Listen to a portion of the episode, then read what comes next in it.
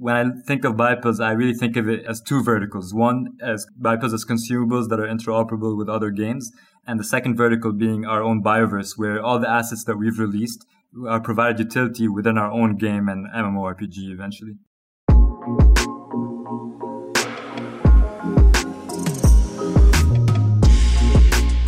Welcome to the Unstoppable Podcast the official podcast of Unstoppable Domains and the go to place for everybody to learn about the latest innovations in Web3, NFTs, and the decentralized web. Join us each week to hear from experts, entrepreneurs, and the early stage investors that are building the future on the blockchain. Not only will this podcast help you understand why these emerging technologies are so important, but you'll also learn how you can become a pioneer in the metaverse.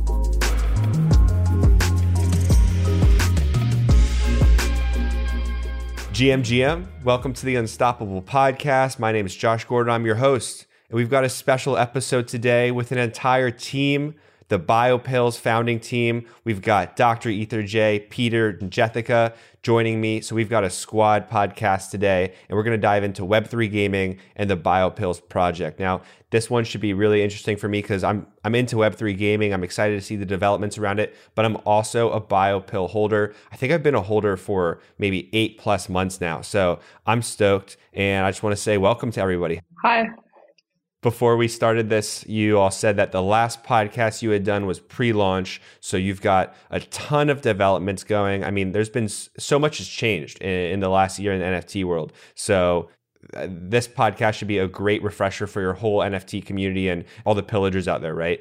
Yes. Hi, everyone. Hi, Josh. Thank you for having us. We're very excited to do this now. I'm excited too. Well, you all kind of know who's going to take these questions, but the first one I want to throw out to the team is can you walk me through how you the original like concept of BYOPills came about and how you got into crypto in the first place and, and how that led you and the team to building out this NFT community and the game that's coming? You know, I got into the crypto space back in 2013. You know, I heard about Bitcoin. I heard about how easy it is to, you know, make transactions uh, almost pretty instantly and with low fees. And that's something that really attracted me to the space. And since then, I've been watching it. That's how I kind of discovered NFTs in, in late 2020, almost like October, November. And I got introduced to NFTs through uh, digital art, actually. That's uh, how it all started. And immediately it clicked into my brain like how digital art is just like scratching the surface of NFT technology and how much more that could be done with, with that technology. So back then in the early days before avatars, uh, one of the big hypes was like, uh, you know, digital wearables and interoperability.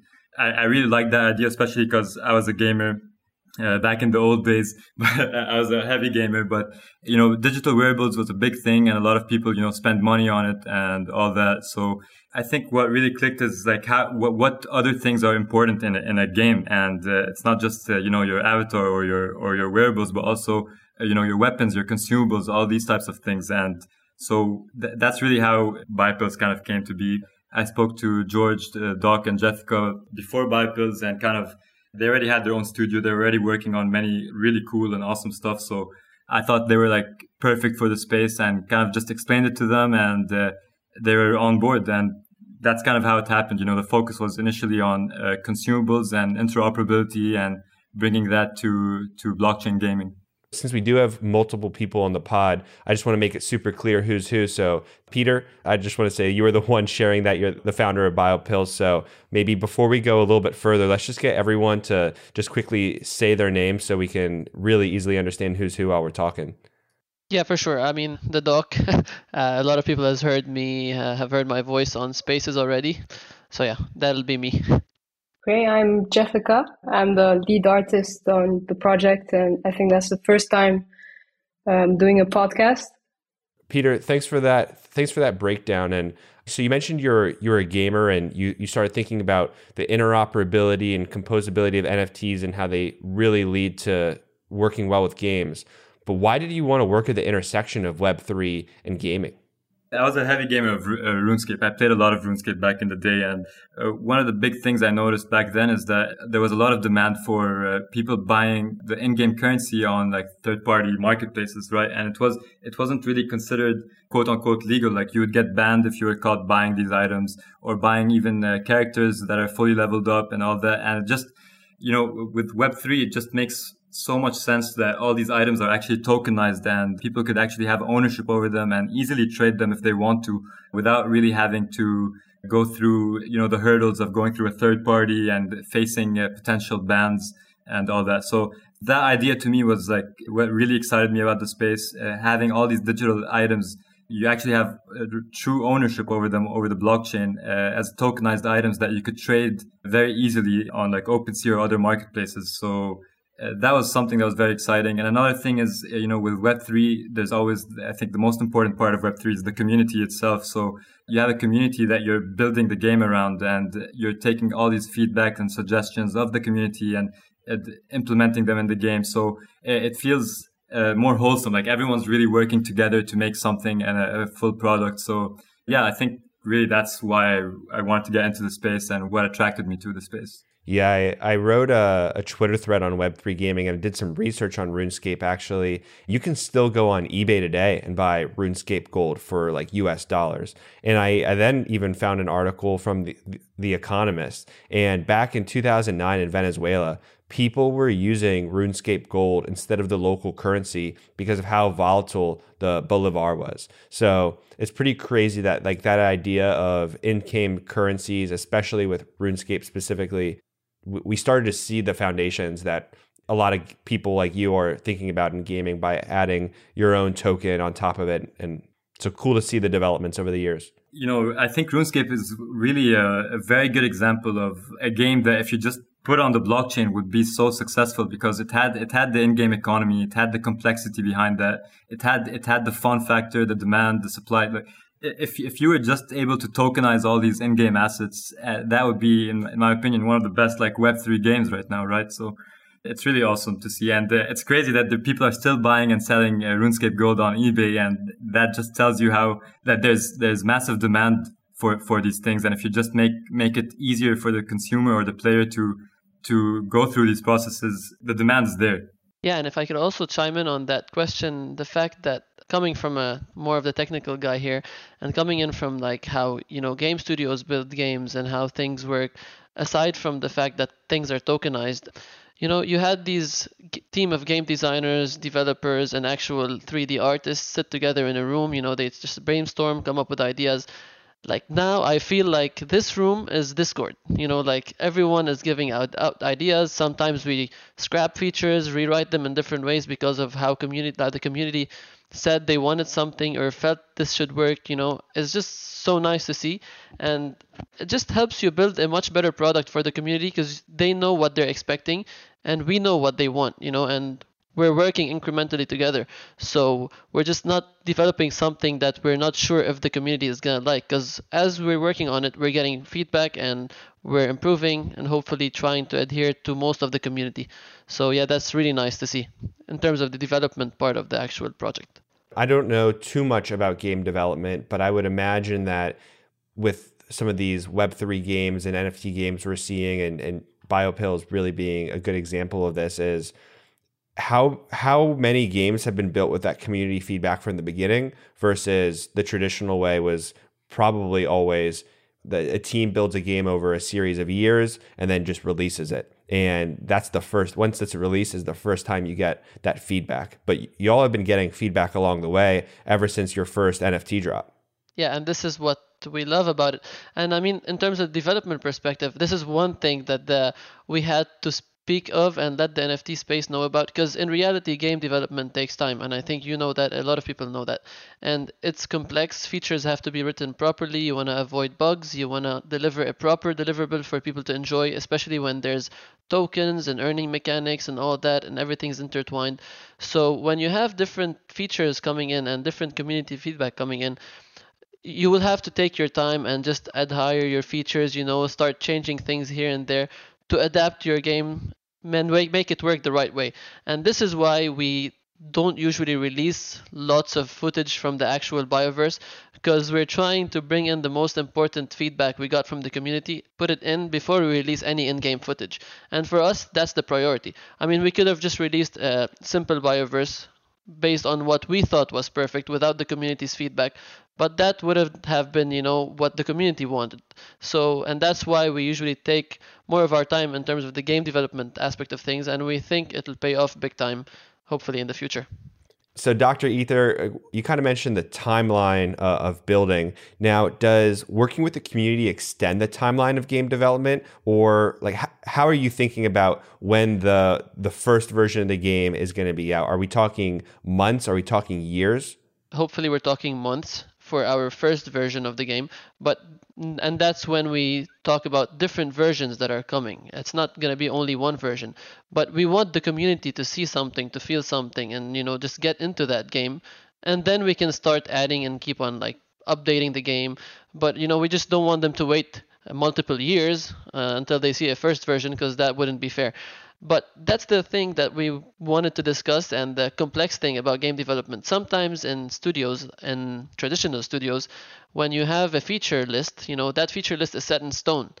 The reason why it's set in stone is because any change in that feature list might affect the whole list, might affect any other feature dependent on that feature. And then the team will have to rework a lot of things. You know, deadlines are going to change, timing is going to change.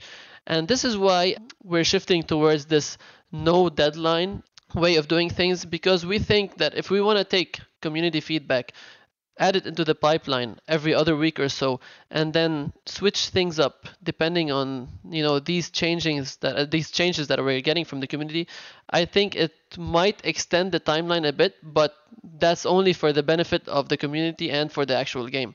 I mean, we could just disregard all this feedback, develop on the old timeline, you know, and just deliver something which is not what the community wanted. So we we would prioritize having everything ready for the community rather than just like crunching our timeline. And of course, we prioritize uh, quality. So we want such a good quality game to be out there. Yeah, no, makes sense. And Peter, I want to come back to you with a question. You you mentioned interoperability. Now, why is gaming so poised for disruption by NFTs? Is it that interoperability aspect? And if so, like what makes you so excited about this idea of interoperable game assets? I feel like BYOPills really came out from the jump and said, our NFTs are going to be consumable in the metaverse by like all games or many games, not just the one we're building. And so I feel like you guys have put a, a big emphasis on that. And I want to kind of hear from you why is that aspect of crypto and Web3 so powerful for gaming? To start, I think like having a digital item, uh, like a like a pill that acts as a consumable in one game, we're just limiting it. If, if it's not in Web3, it's on a centralized game server. That item is just for that game, and the, the utility that's provided to that item is going to be limited to what that game provides. But uh, with Web3, you know, uh, we, we just increase the potential of that one item. It, it, doesn't have to be just a consumable in your game, but it could also act as different types of uh, consumables in other games and maybe not just consumables maybe like we've seen with some talks with our with our potential partners for example a BYOPill could could act as bait for a venari in the game of legends of venari for example so it could it could take many different shapes and forms and uh, just adding on to that value of that token at the same time, you know, it could act as a way to provide access to to other parts of the game and not just you know a consumable itself. But for example, pill holders have been getting drops uh, the past year since we've launched, right? So uh, that is just like a, in my opinion, an added value to owning a game item that's supposed to be just a consumable, but you're actually now getting, uh, you know, eventually you're going to be getting a trip token with that. You're going to be getting some drops. You're going to be getting access to other games that could also be uh, that could also provide uh, drops to to that asset. And then you add another layer to that of, of access to like merch and all these types of things. So really, the the potential is unlimited when it comes to a game item uh, or a digital item in general. And that's really what makes it exciting. It just opens up the opportunities for so many ways to integrate uh, an NFT, not just in your world, but also other worlds, and uh, promoting not just your world, but also promoting other worlds as well. So you know, and it, it fits the Web3 ethos of like a, a, community building together, trying to create this ultimate open metaverse that is interconnected, you know? Yeah. And have we ever seen uh, an in-game asset that has utility in other games before? Like, I mean, it, it, it just seems like it was never possible in any prior Web 2 game. I mean, anyone that's on a console, any computer game, I mean, there's never been an in-game item that's usable by basically any other game before, right? No, we haven't. And, you know, this is where it also allows us, you know, it's just like these, uh, in the traditional world, again, there's this, these SDKs, these software development kits that usually people would take and use to build upon existing games. And I see the pills and any like consumables in the metaverse and uh, Web3 ownership. It's basically opening this SDK for any other game that would like to integrate pills. Like even if we collaborate with a specific a number of projects, you could have any other project that really didn't have any communication with us. They could link to the blockchain and tell their communities, you know what, if you guys own pills, you're going to get power ups in our game. And they could just develop on the pills in their game. They don't even need our permission. And this is what's so nice about Web3. And this adds to the interoperability factor. It's just everywhere, it can happen easily, and it's just amazing, really. That's awesome. I, I think it's really exciting. And it, it just opens up the opportunity for how far these NFTs can reach, right? Like the the more partnerships that are enabled, um, the more different communities you get involved, and all of a sudden these NFTs can take a life on their own outside outside of the bioverse. Exactly, and and just from a gamer's perspective, like imagine you know you spend your time, effort, and skill into one game, and and uh, you unlock or earn a certain item that could not just be used in that game, but also knowing that you could g- go and use that same item in other games. It just, I think it adds more exciting factors to, to gaming. Uh, for example, we're still in early talks, and this is by no means an alpha leak. But for example, uh, with Legends uh, Legends of Venari, one of our partners, uh, you know, their game is all about capturing Venaris using bait. But imagine you're able to capture a Venari in their game, and then bring that uh, captured creature back into the bioverse that you could use as a sort of pet or or a beast in some way, right? A companion. So all of a sudden, just capturing that creature becomes so much more exciting because you know it has utility in other games, and that's really what makes uh, Web three gaming just so exciting from a from a gamer's perspective. Yeah, and so we've just talked a lot about interoperability, but are there other aspects of gaming that people are just not talking about enough when it comes to Web three and NFTs? To that question, I would say interoperability itself. I, I know there's probably other things, but I, I know a year ago that that was really a focus on, uh, in Web3. Interoperability, digital wearables, we've introduced consumables. That was a big thing. And, and now what we're, we're starting to see is more of a shift to each project trying to build like these metaverse silos. The conversation around interoperability has, has, has decreased since then. Like it's not getting as much attention as it deserves because I get the reason why everyone wants to build their own metaverse and their own like metaverse silo to to increase their you know to grow their ecosystem and provide more value. But if we could you know bring back the focus and shift to interoperability and how we could interact with these NFTs across these different worlds, all of a sudden we're really providing value across the whole ecosystem. So. Uh, to me, I think we've kind of lost touch of this uh, recently. Hopefully, you know, where we could bring that conversation back and focus on that because um, I think it's one of a, a very important utility that comes with uh, tokenized assets. Yeah, I wonder if that's partially because people are just starting to focus on building the game itself and especially during like a market downturn before you start figuring out what other like the the five other projects that you need to integrate with which may not be around in a year's time you have to focus on building yours first. But you you all have had such a, a head start on on the building and such positive community support that maybe you're able to branch out and think about partnerships more so than other game developers. But totally hear you. Yeah we let's bring the conversation back to interoperability. we're also going through the same thing. You know, we're developing our game, so eventually, no doubt, we're going to be looking to not just have pills as consumables in other games, but we also want to integrate other projects and their NFTs into our world. And we could only do that once we have a fully developed game. So, so I completely get that. Uh, as long as the, the conversation's still there, people are still open to that idea of interoperability and not just looking at creating a closed uh, game loop. I think that that's really just uh, just the important part here. Makes sense. Well, let's dive into everything BYOPills, and then we'll get to some community questions later on in the pod. But to start off with, can you just hit everyone with like what when when you started with the pills? The the consumables of the metaverse. Did you have the vision for all the other assets that came on later, the land, the crafts, the vapes, apostles, keys, and I'm sure there's going to be more. But did you have that vision fully fleshed out from the beginning, or was the idea really just focused on pills when when the project launched? Initially, our focus was on pills as consumables in other games. But at the same time, when we created the pills, we had an idea. We, we basically knew that at one point we're probably going to have to pivot into creating our own game, given our team is already a team of game devs with experience. So uh, we, we wanted to keep that flexibility there. And so that's why if you notice in the BYOPills, the pill tops are actually like terrains of, of games. And we were able to kind of introduce that in Bioland.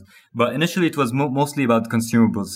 Then we realized after talking to several partners that we were actually very early uh, in the space. So a lot of games we're still in the idea phase. They haven't been developing. I think now we're starting to see games starting to be developed, but uh, of course that takes time. So when we noticed that we were still early in the space, we we, we needed to make a quick pivot here and uh, make a change to to stay relevant in the space, especially in a very fast paced uh, space that that continually changes probably every week.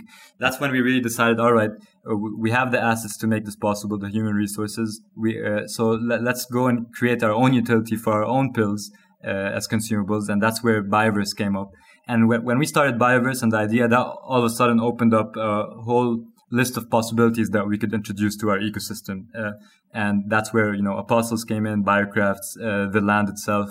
So when I think of BYOPills, I really think of it as two verticals. One as consu- uh, as consumables that are interoperable with other games, and the second vertical being our own bioverse, where all the assets that we've released are provided utility within our own game and MMORPG eventually.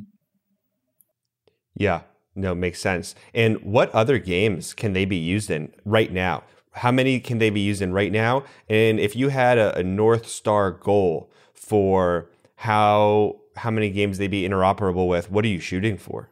Right now, one of the games you could use them in is Galaxy Fight Club. So uh, you could go into their game, have a buy pill in your wallet, and you have a consumable that you could use once per round.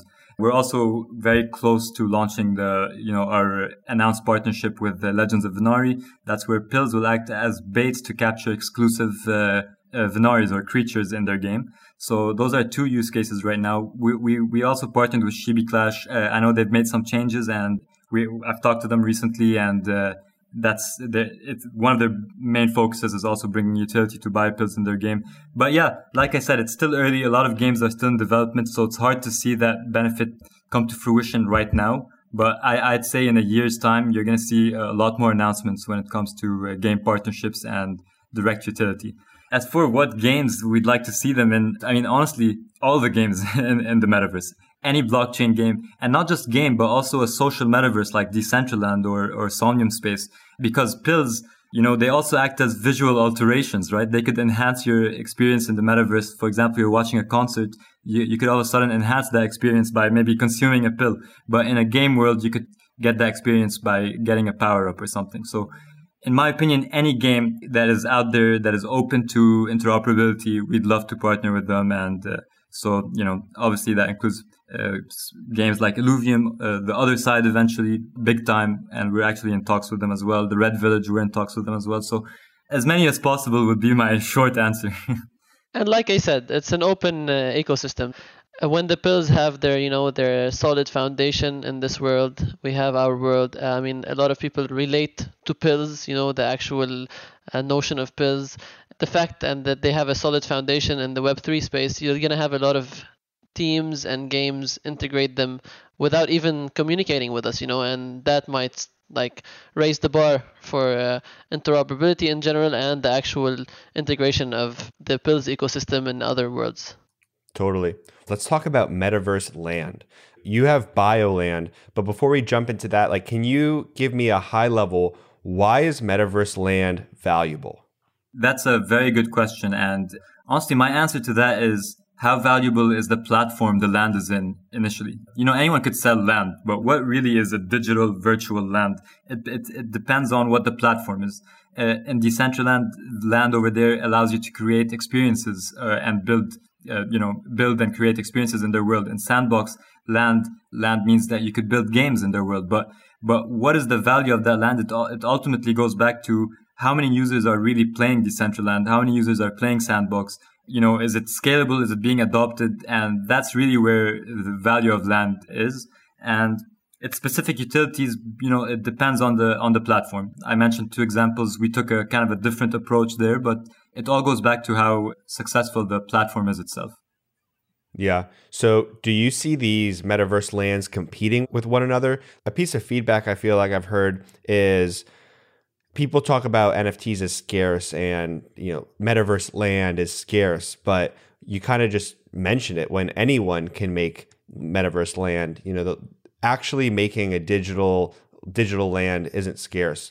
What's scarce is the amount of plots of land within, you know, certain networks, certain platforms. So there's there's only going to be so many biolands. There's only going to be so many uh, sandbox lands, and I guess it's just down to the demand there. If they compete with one another, it's really not the land competing, but it's just where are people spending their time. I think so. Yes. Decentraland, uh, uh, land and Decentraland, and land and sandbox, they're, very different things. They're not really competing with each other, but which platform is onboarding more users? I think that's where the competition is, where the eyeballs are going to, where time's being spent is going to. I think that's really where the competition uh, is. Okay, well, I'm going to work through my list here. Let's talk about guilds then. So, guilds is something that I haven't seen too many games talk about. I mean, there's definitely elements of it. There's like scholar programs, but what are guilds and why does this make gaming fun? I'm shocked that this isn't, uh, you know, done in many other uh, games as well because in Web3, it's already like a, a, guild, right? Like Web3 Discord community is already in a way a guild. A guild is just a group of like-minded people that share the same uh, vision and goal in, in whatever that guild is in, right? So in a way, Web3 is just one big guild that is divided into many different guilds, such as the Discord communities and different projects. We already saw this early on uh, in our Discord when we released land, you know, we saw people with like frigid plains create their own group. We saw people with like no man's land uh, biome uh, lands create their own group. So we already saw that these people with similar interests that share the same mindset and goals are, are starting to separate into different groups. And we wanted to really capitalize on that and create, uh, create this whole guild system that allows these people to not just communicate with each other, but also you know, play the game together and, and achieve the goals that they all want to achieve together, you know, and that makes the game, I think, much more fun, especially a Web3 game that is already very community based. Yeah. Yeah, it'll be super interesting to see how people form communities around these games. I feel like in in Web 2 gaming, the there's a little bit less communities. I mean, people form communities around maybe streamers, but in terms of being able to play together, I, would say it's a little bit less so. You you might have a a group of friends that you always play with and form groups in, but guilds, I'd say guilds are something we're going to see much more in Web three. And maybe this is a question for Dr. Ether over here, but let's talk about some in-game mechanics. So recently you came out and said that you'll be building on Unreal 5. And I'd like to dive into a little bit more like why is building on Unreal 5 so valuable and important for game developers? Like why is that an exciting announcement? My favorite question. no, so yeah, the fact that we've uh, migrated to Unreal 5 comes because of lots of factors. It's not really one or two factors. We started uh, using Unity and we were going to build the actual verse with Unity, and everybody knows that the whole community was aware of that. And then we took that turn to move to Unreal. And this uh, this came, uh, the discussions started happening as soon as Unreal re- released their first stable version of Unreal 5. So they've been discussing Unreal 5 for a while now. They've released the beta and alpha, the early version, you know, the early access versions. We went in, we, we tested it out. We tried moving Bioverse elements from Unity to Unreal. We felt like things are moving in the right direction for Unreal and we really were dazzled by their technology. Like you have Nanite, you have Lumen. Nanite is the fact that you'll be able to render as triangles based on the distance, and it just adjusts triangles based on distance. And this gives us ability, you know, to add lots of processing and achieve the realism we've always dreamt of.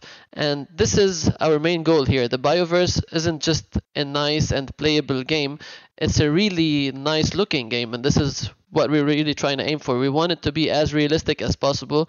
We want the environment, the landscape to feel very like uh, feel like home basically for people when they're enjoying the Bioverse and when they're actually playing it.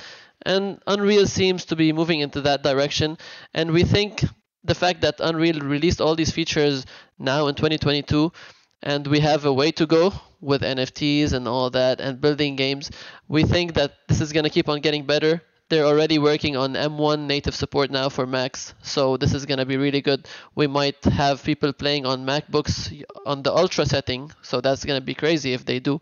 And you won't be needing a crazy PC to achieve all that realism and all that. And of course, you know, like focusing on the little details of the visual aspects, and that's when Jessica can come in. I think she can discuss that. She enjoys that the most in terms of the visual aspects. So yeah, you go ahead, Jessica. You did a good job explaining why we're using uh, Unreal. Uh, basically, also I would like to add the fact that the way the lighting works in Unreal and the way it generates these hyper realistic uh, scenes, the tech that it uses just makes it faster to get these results than any other program, which is crucial also to building the bioverse and also the fact that you can take film assets now and, and, and have them be usable in games, which gives us this push in the visual style, which is perfect for the Bioverse.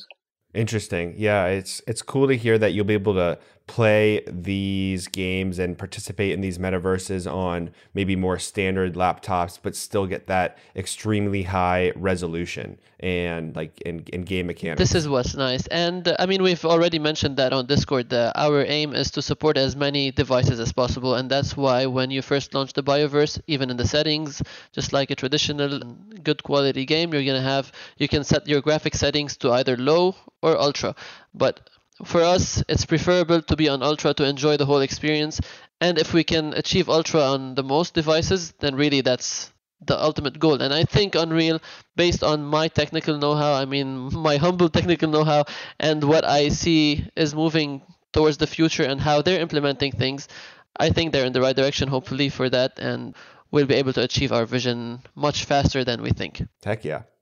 Well, okay, now let's move on from game mechanics and talk about tokenomics. So, something that I know is super highly anticipated in uh, all BYOPill holders is around the trip token. And, you know, I know that this is something you guys pushed off from 2021 into 2022 as you were really wanting to make sure that this token drop is is done correct. But can you tell me what makes creating an in-game currency challenging? Like what goes into that because you know, some people might just think, oh, you can just copy paste some kind of a token and just call it something different. But there's got to be more than that that goes into it, right? Yeah, yeah, definitely. I'm going to take this one. I think like one of the most challenging things for tokens is creating a token that's really sustainable, you know, having a good balance between demand and supply.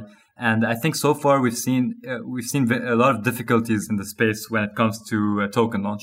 Supply is really uh, we've seen many examples, some that work, some that don't, you know, and you could control supply as a project owner through, you know, vesting schedules, uh, unlock schedules, and all these sort of things. But what's more important is while, while everyone's trying to figure out the supply side, it's it's really important to figure out the the demand side of things, and that's really that balance is what's going to create a a sustainable token.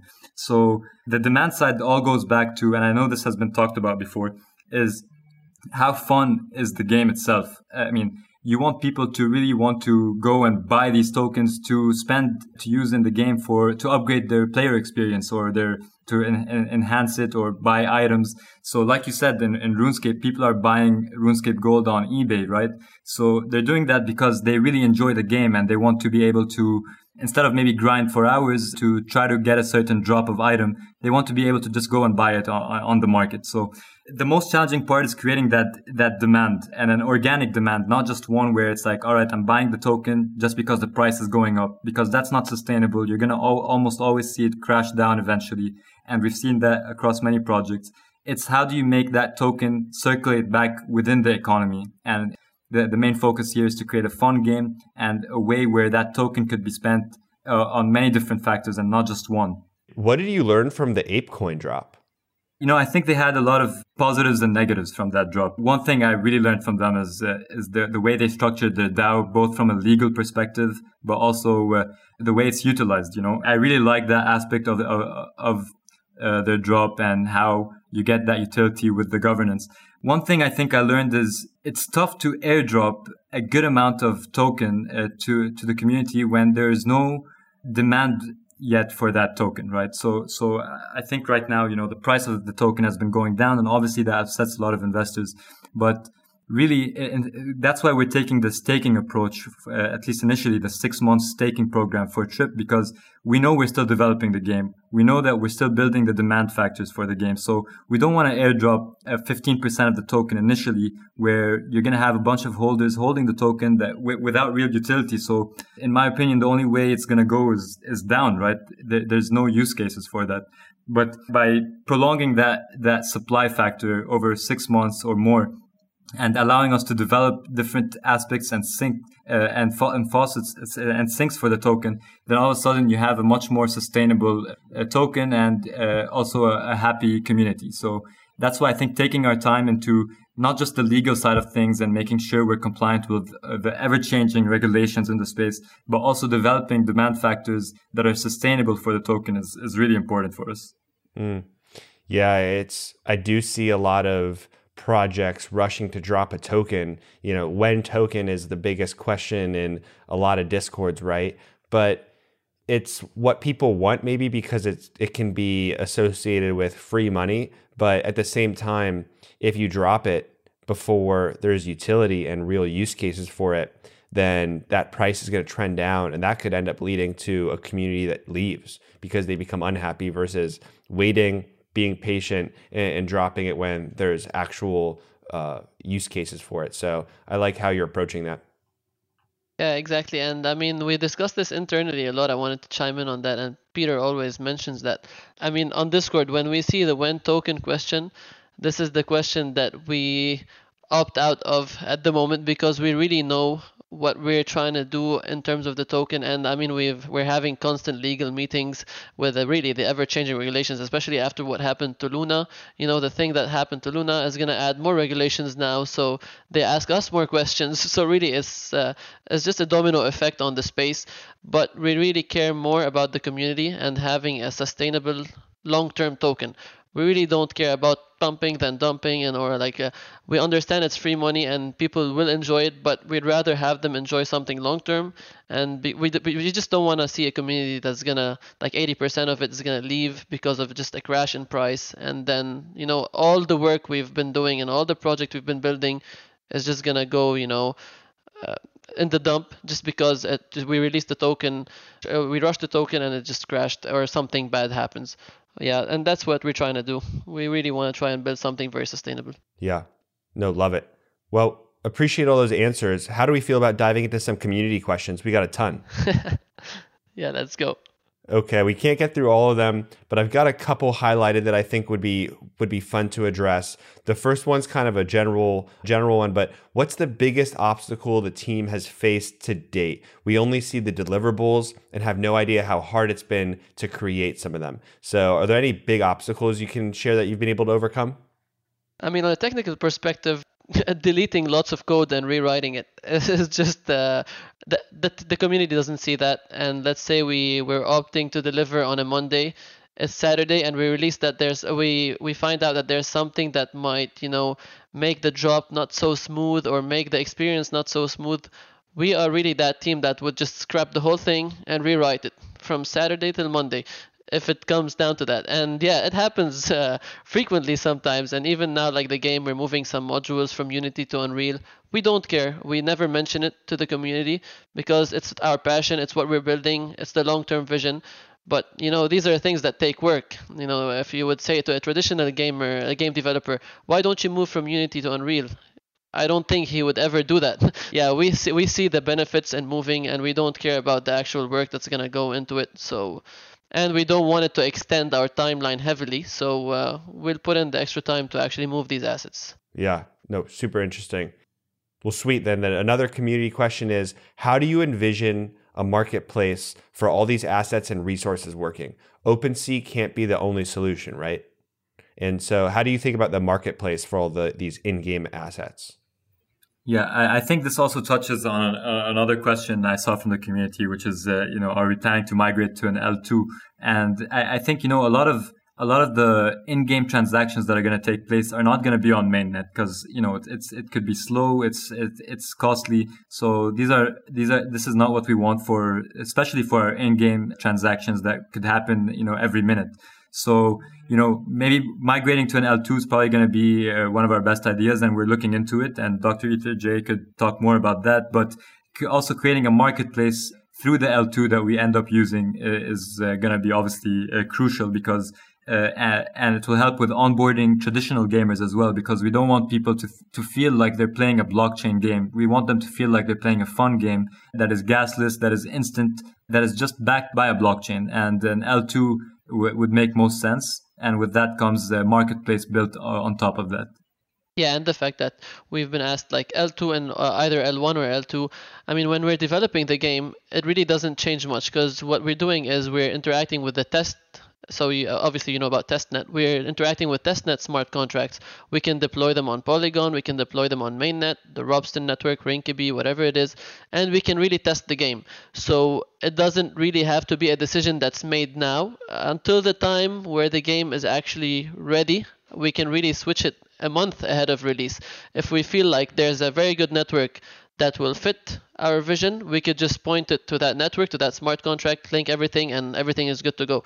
And this is the nice thing about the ETH ecosystem and these L2s. I mean, they all work the same way. It's the same smart contract, it's just literally deployed to another network. And it's just a different way of communicating with that smart contract using different providers. But other than that, nothing changes. So the logic in between stays the same. It doesn't really affect the development we can really continue just like we're doing at the moment. And if we see fit, we're obviously going to go for the best, uh, like best network that we see working with the game. Yeah.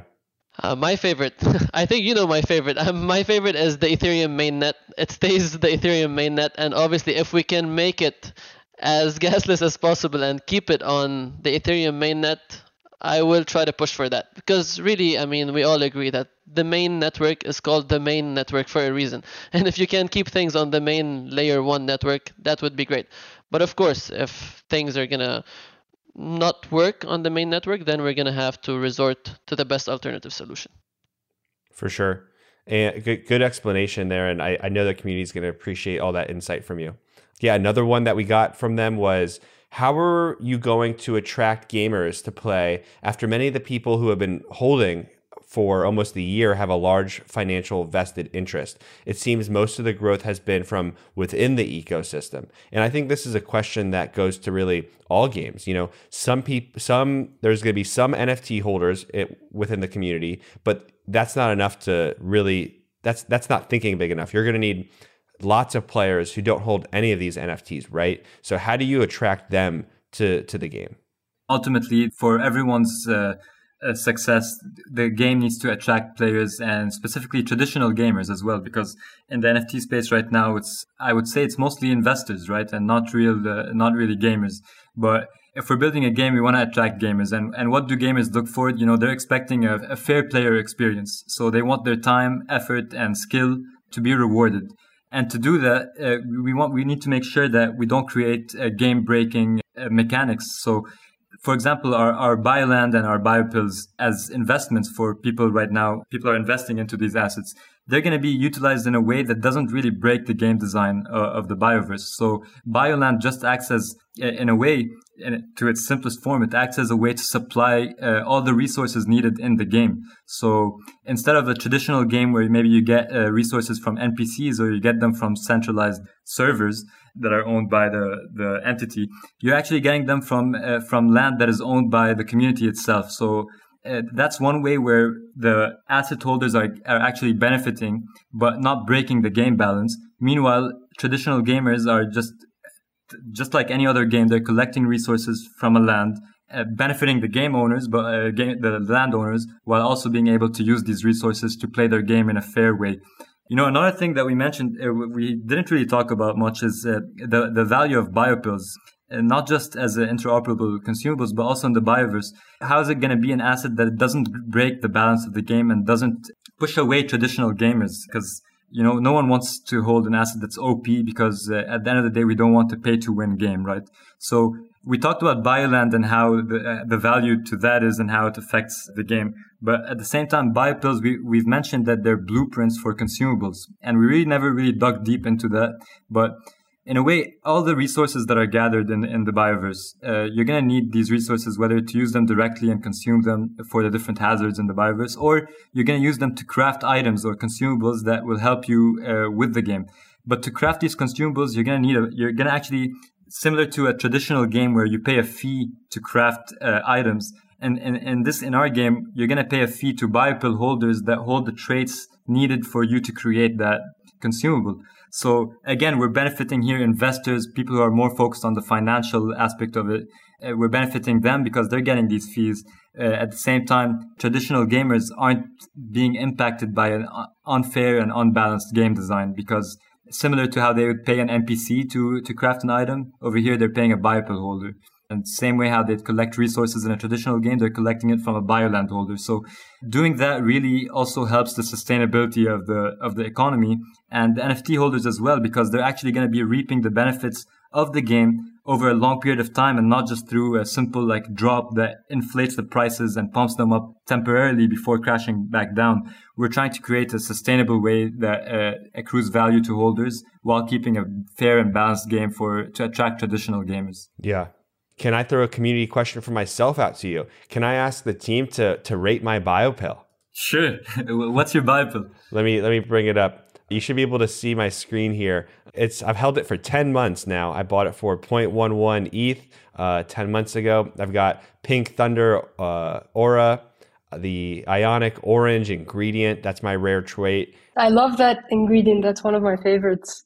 And the Aura is uh, incredible. I love that. Honestly, it looks insane. Yeah, and Jessica, you you did a lot of the art and design, right? Something I really like is the um the blue and purple gradient. It's just such a metaverse like color. Yeah, that's a really good build. From my perspective, I mean, I'm the developer, so uh, no one really takes my design input here. But but I, I love it. I mean, it's uh, I love the, this type of ingredient, and I love auras in general. So uh, I can't wait to see them actually render in Unreal in a way inside the game, and uh, for the community to enjoy them. So yeah, it's gonna they're gonna look really nice with the lighting system. Heck yeah. Well, hey, I'm glad I got some approval from the team. It makes me feel a little bit better for hodling for 10 months. It's been a fun one. I mean, getting the airdrops, it's I've just really decided with this project to hold. I want to I want to see the outcome of the game and if you could give us the like the 60 second elevator pitch on how to think through that land selection. I'm gonna try to break it down to its simplest form. It's it's basically how active do you expect to be in the game? I mean, do you do you expect to be playing consistently, or do you expect to be more of a like a passive investor that just holds land and and wants to reap its benefits without actually playing the game? And if you're looking to not be as active, I would say you know being closer to towns and outposts, like we highlighted in the in the biodocs, would be a better option. So to wrap this up, questions I ask all our guests. The first question is Who's an influential Web3 creator, entrepreneur, or collector that's inspired or educated you? And if anyone wants to share one, that'd be great. Myself, it would be uh, not really coming from the Web3 space. Uh, would be Elon Musk. it's really for me. I mean, his his work ethic, uh, the way he thinks, the way he envisions stuff, the thinking outside of the box. Really, that's the best part of it. I mean, I love it it's just really he's an inspiration and uh, he's one of the re- these people that I've always looked up to and hope we can make uh, as big as what he's done. to me, I think uh, I would say it's Mati, uh, you know, the creator of uh, MetaKey. Uh, especially early on when I first got onboarded into the NFT space, I learned a lot from him. He had a lot of uh, great value to share, and also learned from his from his own drop, the the MetaKey itself, and how he views interoperability. So that's that's my favorite. I think for me, I'll, I'll mention a Web3 creator, uh, Fvckrender, and what he's doing with the with his world right now. I think it's incredible, and I I would love to collaborate. Maybe have some of our ingredients in there, but definitely look up to what he's doing, and uh, I think it's just always pushing these limits in, in Web3. The second question is, what's your favorite NFT? If you just got to pick one. Th- that's going to be obvious. I think it's going to be BYOPills. And for me, it's BYOPill 8502. I think the community knows the, the story behind that pill. Uh, definitely a BYOPill. I mean, and also obviously with we have the respect to all the projects out there, and one project I respect a lot. I mean, I really don't look at even our project or other projects. I don't look at prices. I look at building and I look at how things are going. I appreciate what the cats have been doing. Their developer, Xtremetom, the way he works, the ethic he has. The I I love his work, and he's a great developer for the Web3 space. And I think people like this can really raise the bar and keep on growing this this field. And uh, yeah, I mean, I have total respect for these guys. And obviously, there's a lot of them, but I mean, I follow his work and I see what he's doing. So uh, yeah. Awesome. And then the last question is: In five years, what's the craziest thing we'll be doing in the metaverse that people just aren't thinking about yet? Uh, I would say that, like the fact that we're seeing these technological advancements today, is really crazy in it in itself. And if we're seeing this today, I already mentioned that I really think that in five years we're gonna see some crazy, I mean, support for lots of platforms. You're you're already seeing, you know, these AR and VR headsets coming along now and being developed upon and becoming better and better. You can now do VR with much less powerful systems, and AR is across your phones. I think it's gonna be getting better and better, and maybe in five years we're gonna actually be living in the metaverse with with just barely any extra gear, and that's gonna be really fun. I, I really think with the way things are moving, it's going quicker than expected, and we've got lots of talented uh, devs and designers and everyone working around the world. So yeah, I really think five years is gonna be a lot of time for us to build. Yeah, that's a good take. Well, sweet. I, appreciate everybody's insight today and commentary on Web3 gaming. I'm excited to see what you all keep building. And I appreciate you sharing both information about BYOPills, but also just Web3 gaming in general. So, to wrap it up, Peter, could you let everybody know how to get in touch with you and the team and keep following BYOPills so they can see what's next? Sure. The, the, best way to get in touch with us is, through our Twitter DMs uh, at BYOPills.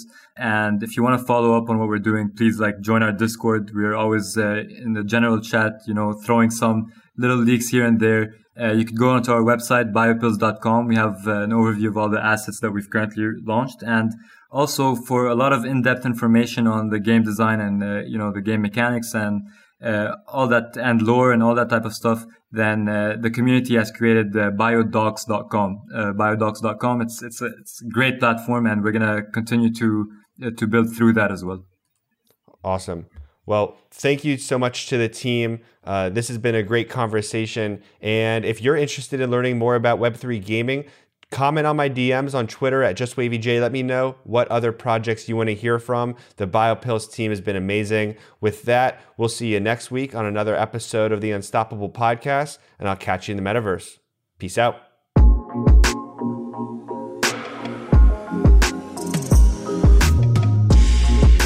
I hope you've enjoyed this episode of the Unstoppable Podcast. If something we said today resonated with you, please leave us a review, subscribe, and share this with your friends. And remember, this conversation doesn't have to end here. Tweet us your questions, thoughts, and ideas to Unstoppable Web. I look forward to hearing from you, and thank you so much for listening.